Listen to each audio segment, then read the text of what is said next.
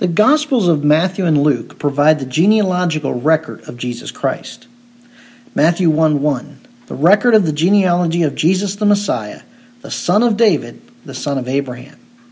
Matthew traces Christ's lineage through his adoptive father Joseph, whereas Luke traces Christ's lineage through his mother Mary.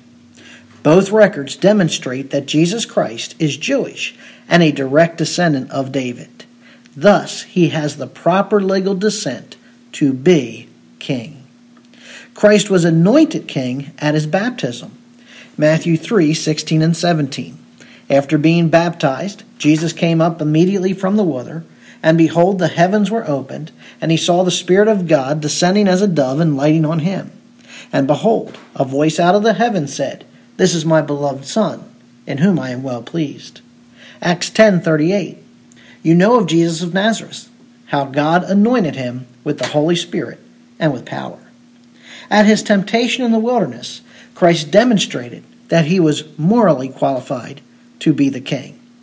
1 Peter 2:22. Christ committed no sin, nor was any deceit found in his mouth. As well, he was tempted in all ways as we are, yet without sin.